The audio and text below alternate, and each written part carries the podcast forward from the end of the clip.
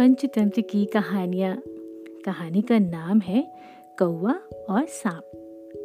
एक पेड़ पर कौआ और उसकी पत्नी बहुत ही प्यार से एक दूसरे के साथ एक घोंसले में रहते थे।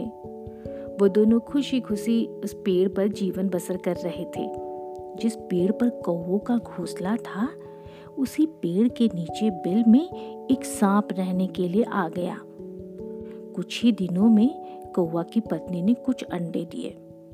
जब भी कौवा और उसकी पत्नी दाना चुगने के लिए बाहर जाते, सांप उनके अंडों को खा जाता था। और जब वो वापस आते तो उन्हें अपना घोंसला खाली मिलता। उन्हें समझ नहीं आ रहा था कि अंडे कौन ले जाता है। इस प्रकार से कई दिन निकल गए।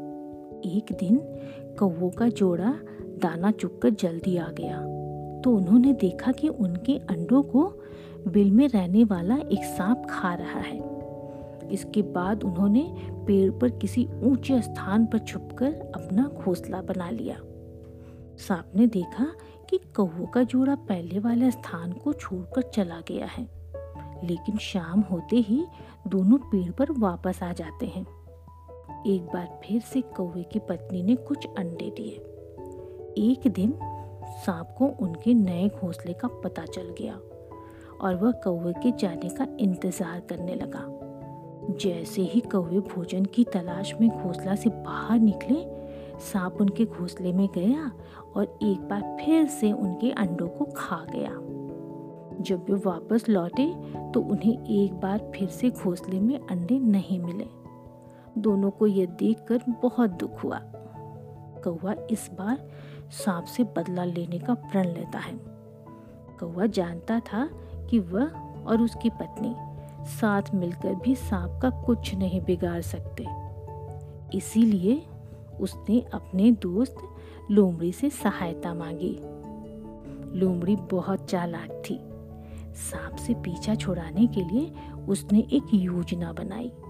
योजना के अनुसार जब उस राज्य की राजकुमारी हर दिन की तरह स्नान करने के लिए पास के तालाब में आई और स्नान करने के पूर्व उसने अपना कीमती हार एक पत्थर पर रख दिया।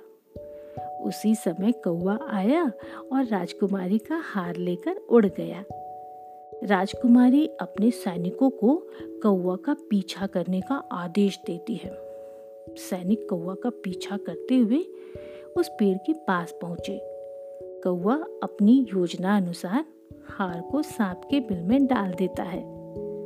सैनिक उस बिल से रानी का हार निकालने की बहुत कोशिश करते हैं, मगर सांप की वजह से वो ऐसा नहीं कर पाते।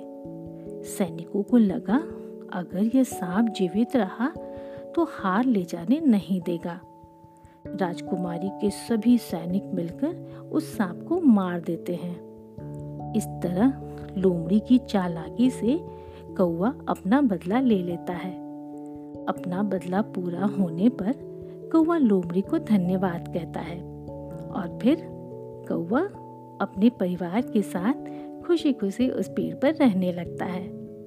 तभी तो हम कहते हैं कि बुद्धिमानी और चालाकी से असंभव काम को भी संभव किया जा सकता है।